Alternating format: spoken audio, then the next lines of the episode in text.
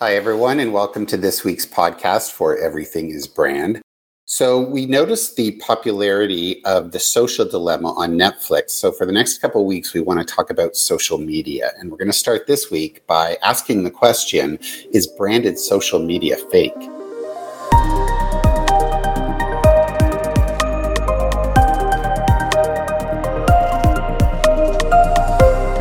Right. So, so Christian, what do you think? I mean, a lot of there's a lot of influencers now. There's a lot of branding done in social media. Is it real? Is it more authentic, or is it more fake? Do people see through it? What are, What are your thoughts? Let's talk about influencers. We are constantly seeing new influencers. And the moment they start getting paid for their publications or their call outs or their shout outs or whatever they do, you kind of lose that authenticity, right? Mm. So you yeah. kind of start thinking, is it really real or is it fake just because they're getting paid? So that's a question that I've started making myself because it makes no sense to think that someone that's getting paid to use a product is authentic, at least 100% authentic. Yeah, it's, it's, it's interesting because I, I saw someone identify themselves as an influencer in their uh, LinkedIn profile. And I, I'm thinking to myself, like, is that a job now? I guess it is. But what does it even mean? I mean, are are people watching these people and buying the products that they're using? I mean, it, they must be, right? They are for sure. I mean, when you talk about famous people, whether that's people in sports or movies or whatever their persona is, they're popular people and people follow them and people follow what they do, what they say. And quite frankly, that's an easy way for any brand to pay them some money and have they can reach millions of people through that influencer. I understand celebrities 100%, and they've been doing, celebrities have been doing that for years and years. But like a lot of these influencers aren't celebrities. They have maybe 15,000 followers. They just live in, I don't know, Utah or something, and they do but, their floor with a Roomba and then they sell the Roomba. Like, but there you go. You just said 15,000 followers, right? So for a brand to get 15,000 followers is a lot of work and it takes time. You actually pay that influencer with only 15,000 followers and obviously, somebody like that will be a lot cheaper than if you're paying a celebrity, right? But now you have access to, to that audience. And that's really what brands are doing. Now, is it authentic? No, from that point of view, but it's a channel to a bigger audience. So, a couple of things. I think I think it started off innocently. Like if I remember you know, uh, back when my son was born, it started off as a mom really saying, wow, you know, Pampers diapers are fantastic. You know, my kid's butt's always dry, blah, blah, blah, blah, blah. It started off authentically. I think it started off sharing of information and what was good or what was bad. And then this endorsement piece came of it, the influencer side of it.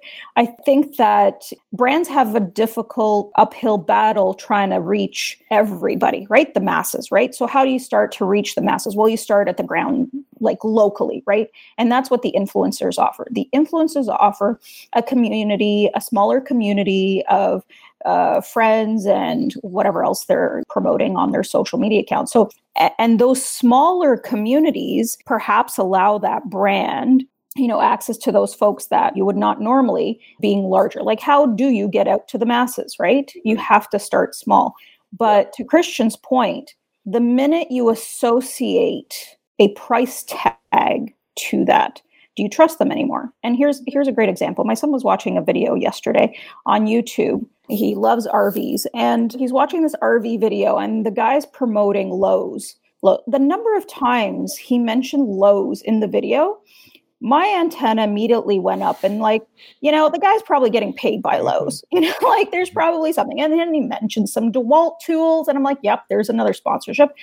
And to the average person who's use, uh, who's seeing that they probably don't pick up on it you know i think we would because the, this is the nature of our industry but i don't know that i'm okay with that. I and i mean it, it could have been innocent but I think my mind's so tainted now that everybody's tied to some promotion and getting some sort of kickback from something that I don't know that I trust any of it. For a lot of influencers now, and I think even celebrities, that uh, they have to state whether there's a sponsorship happening. And so it, it's a little more clear than it used to be, I think. but I just find the influencers or the people that I follow that do some of this kind of thing, it some of them do it better than others and i think that if they're if they're just showing like i, I follow this one person who cooks all these really great recipes and and throws some product mentions in along the way but you're getting a really great recipe out of it and and it's all good I find that some of them, though, it's all about the sponsorships and getting as many in as they can and making as much money as they can, which is fine. I mean, everybody's allowed to make money. But it just comes across, like you were saying, Gabby, where they say the product every two seconds and it just it loses any sense of content. I mean, here's here's a question for everyone. Is it okay to inject some of this into valuable content or when the sponsorship or when the ad becomes the content is that when it becomes fake? What do you think? Well it's interesting. If if you think back to you know magazine days uh, you know print publications advertorials were done all the time. And it was basically an article that was let's say two pages long that, that was written for a specific topic and it was paid by a company right? So it was specifically written for a purpose and it came across like a story but it really it wasn't a, a news story. It wasn't an opinion. It was directly advertising their product but it was disguised as an article.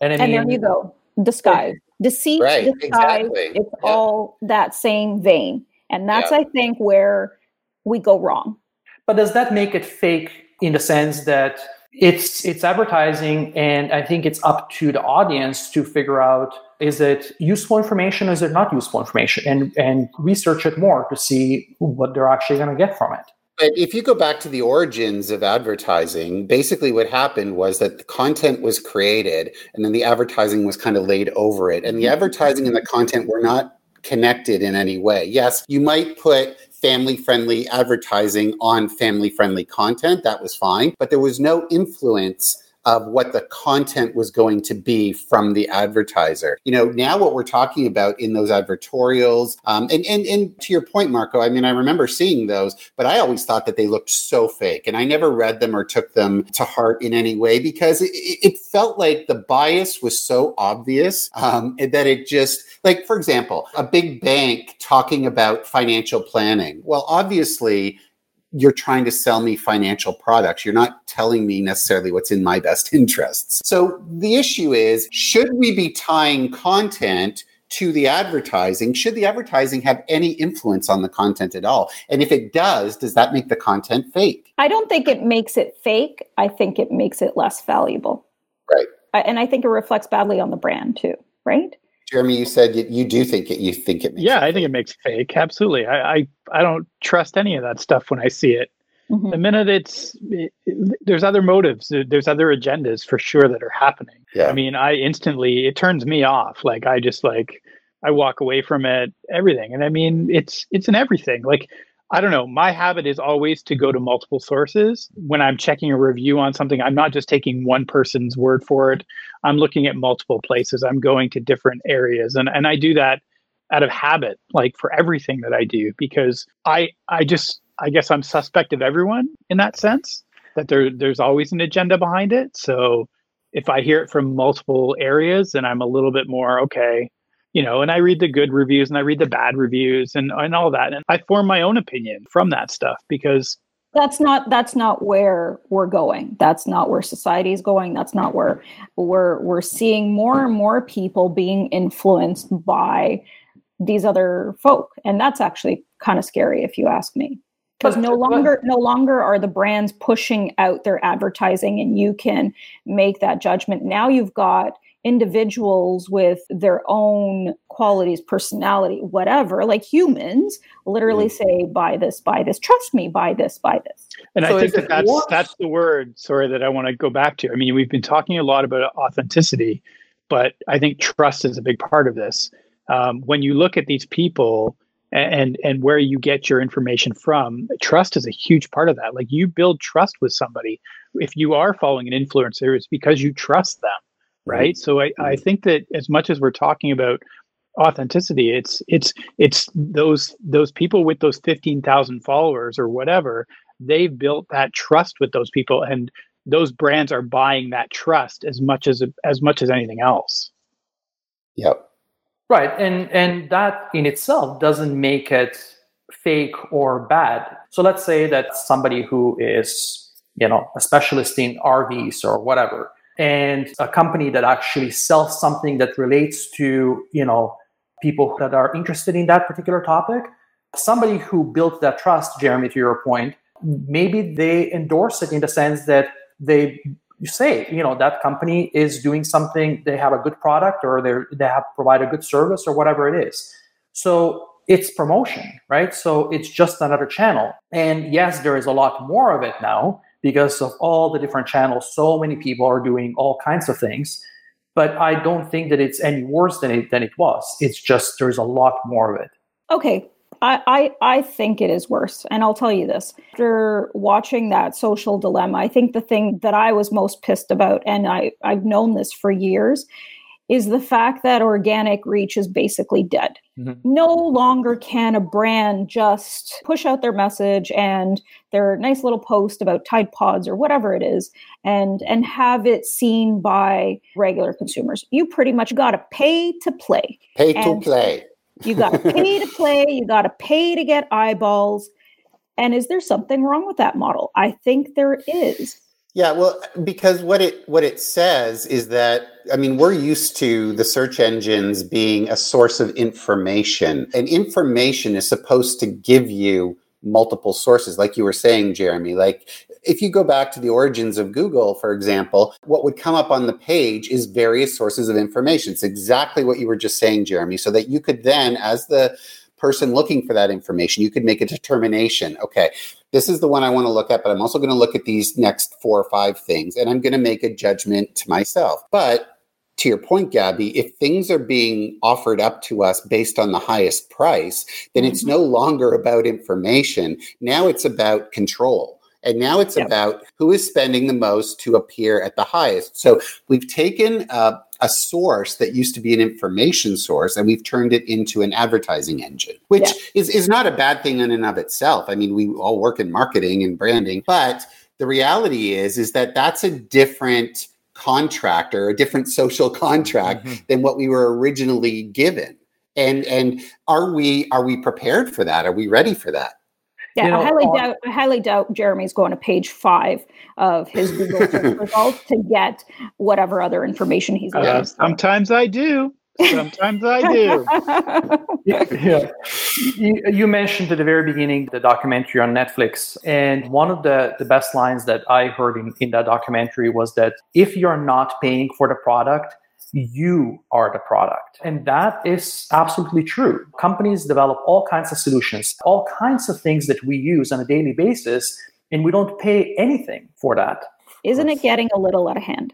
Well, I think it, I think all of it started off innocently enough. I thought, you know, it all started off okay, a couple bucks, whatever. But now you've got, geez, uh, law firms paying big bucks on certain keywords. You know, um, I think that it will start getting out of hand, or it will reach that point when actually when people start tuning out, in the sense that they start closing their social media accounts, that they actually stop paying attention to all of that. Only at that time will companies have to figure out a, a new way of reaching them. It right? is, It is out of hand. It is out of hand when we talk about it from a product perspective, but we can touch on the political side of it. You know, when you've got political parties paying for advertising. That's scary. That's but scary. But I agree. But again, go back, and I'm, I'm going to compare it to years ago. The olden days? Because, yeah. so because we're talking about this kind of contrast of is it getting really bad now? That kind of promotion advertising was done 20 years ago, 30 years ago, 50 years ago. It was done. It was the same way you know, companies were paying for advertising.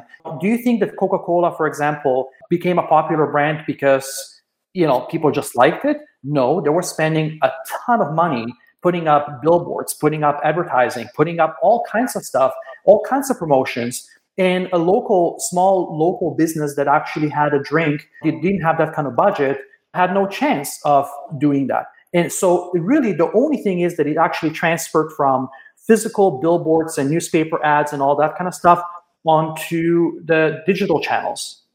I also think it was the sugar in it. The sugar yeah. in the product had you coming back more for more and more right and more, but outside right? but outside of coca-cola i mean and, and, you're absolutely right marco i mean this has been going on for years and years and years i think one of the one of the questions that we have to ask ourselves is are we still being truthful though like back back in those olden days they also had watchdogs and, and the truth in advertising mm-hmm. committee mm-hmm. and there were marketing watchdogs and the industry was very much and i'm not saying it was perfect it was not but has truth left us like is is when, when we say is it fake? Is, is it that there's an absence uh, or an absence of that watchdog part yeah. to it? Is there an absence of wanting to be authentic in some way? Is there an absence of society kind of policing ourselves a little bit? Mm-hmm. Or are, are we in the Wild West? Is this just a big free for all uh, now that we're on the digital channels that everybody can do and say anything they want, whether or not it's it's it's really true? Technology is moving so fast and we are iterating so quickly that policymakers cannot catch up. They don't even know what the hell the technology is, let alone being able to write mm-hmm. policies around policing it whatsoever. That's true. That's true. It's moving too quickly.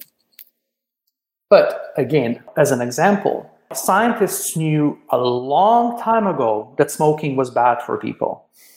Yet, people who were in charge of that didn't actually come out and say it publicly until years later, right? So again, no different. It's just that now we have more channels, more tools, but quite frankly, we also have more channels and more tools to educate ourselves, right? Like 30 years ago, somebody had to go to a library to, to be able to research something. Now you don't have to do that right? So yes, there's a lot more information coming at you, but you also have a lot more tools to actually sort through that information and make a decision. But is that real information? That's I think that's the whole point. Yeah, is that question. real information or is it paid for information? Mm-hmm. Is it like at least in a library, I I could if I didn't like this book or I wanted other books, there were other like I would look at a topic and there would be 10 books on it and I could go to each of them.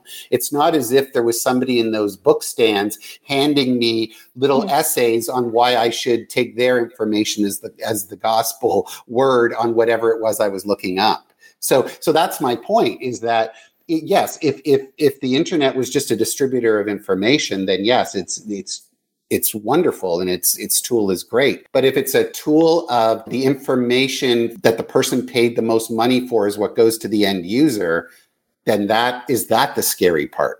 Yeah, it absolutely is. It's it's we're seeing it change people's moral compass. You know, we are seeing, you know, what you're being fed change change you as a human being, change what you believe in you know, if you're fed the same thing over and over and over and over again, how can you keep an open mind? How do you know that there's another, you know, possibility? If the librarian was feeding you that same subject matter book after book after book, handing it to you in front of you, well, were you ever going to step away and but, go to three aisles over? Oh, is it wouldn't a library be the same thing like the publishing companies with the most money could put the best books inside the libraries like absolutely mm-hmm. i think it's i think we're talking about the same thing here yeah. i yeah. think the difference is is i mean it's on your computer at home versus going to the library but the libraries would work the same way like, yeah, and that's a great point, Jeremy. Is that there's there's always been and there always will be bias, and and the yeah. people with the most opportunity are the ones who get their story it's like that old quote, you know, history is written by the people who won. You know, it's not written by, by the people who, who lost or, or, or got into yeah. that situation.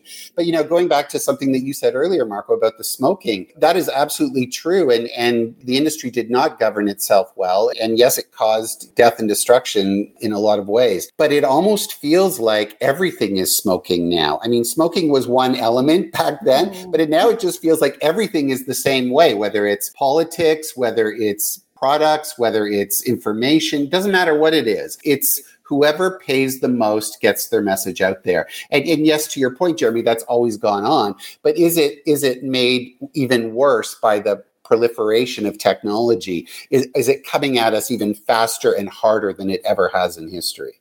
Well, in a sense, yes.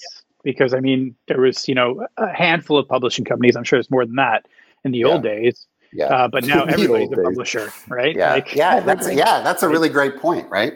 Yeah. So there's there's no gauge anymore. So yeah. I don't think it's the technology per se that's the culprit here.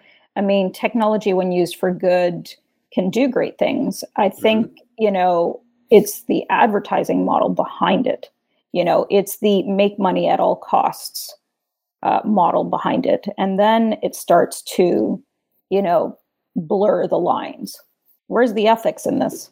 But you you opened a whole different yeah. door there when it comes to that. yeah. Yeah. You know, companies, let's say 50 years ago, they were concerned about long-term growth. Now it's about the next quarter, right? Mm-hmm. So so that's a different philosophy and there was a shift in that uh, you know in terms of the kind of how businesses or large corporations operate where all of a sudden the shareholder was the was the king and that's that's all that mattered but that's a different style of running the whole business and corporations and all of that. And yeah, you're absolutely right. It comes down to money. What's going to make the shareholders the most money? Here's a, a valid question that I think we need to kind of bring it back to.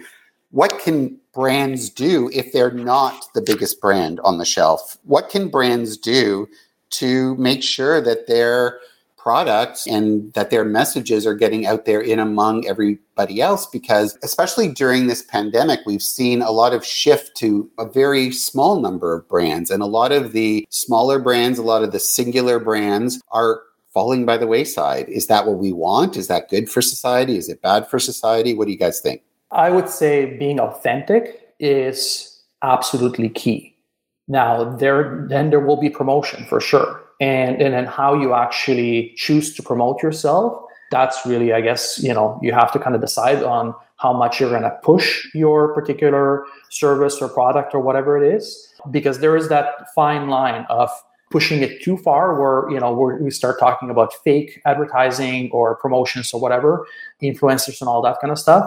But i would say in general try trying to be as authentic as possible is key for long-term success unique yeah. too, right? I think yeah. you have to be unique. You have yeah. to find your differentiation from everybody else so that you stand out in a way that maybe you're not going to get everybody, but you're going to get a certain area of the of the market based on who you are. Um, so I think that that's a big part of this as well, because you have to find a way to compete. If you can't compete on a monetary scale, then you have to find a different way to compete against those other brands. And, and I would say that uniqueness is part of that yeah i think you know you have to figure out what you stand for. And like we always say i think one of the objectives whenever we hold our business creative sessions you ask anybody what's the objective? The first thing out of everybody's stakeholders mo- uh, mouth is money. And we usually have to get beyond that and say okay money everybody wants to make money but what is what is your core objective? And you can be number two in the market and be okay with that. And if you're okay with that, great. You know, maybe have a cheaper price point or whatever it is. Maybe you're fine with that.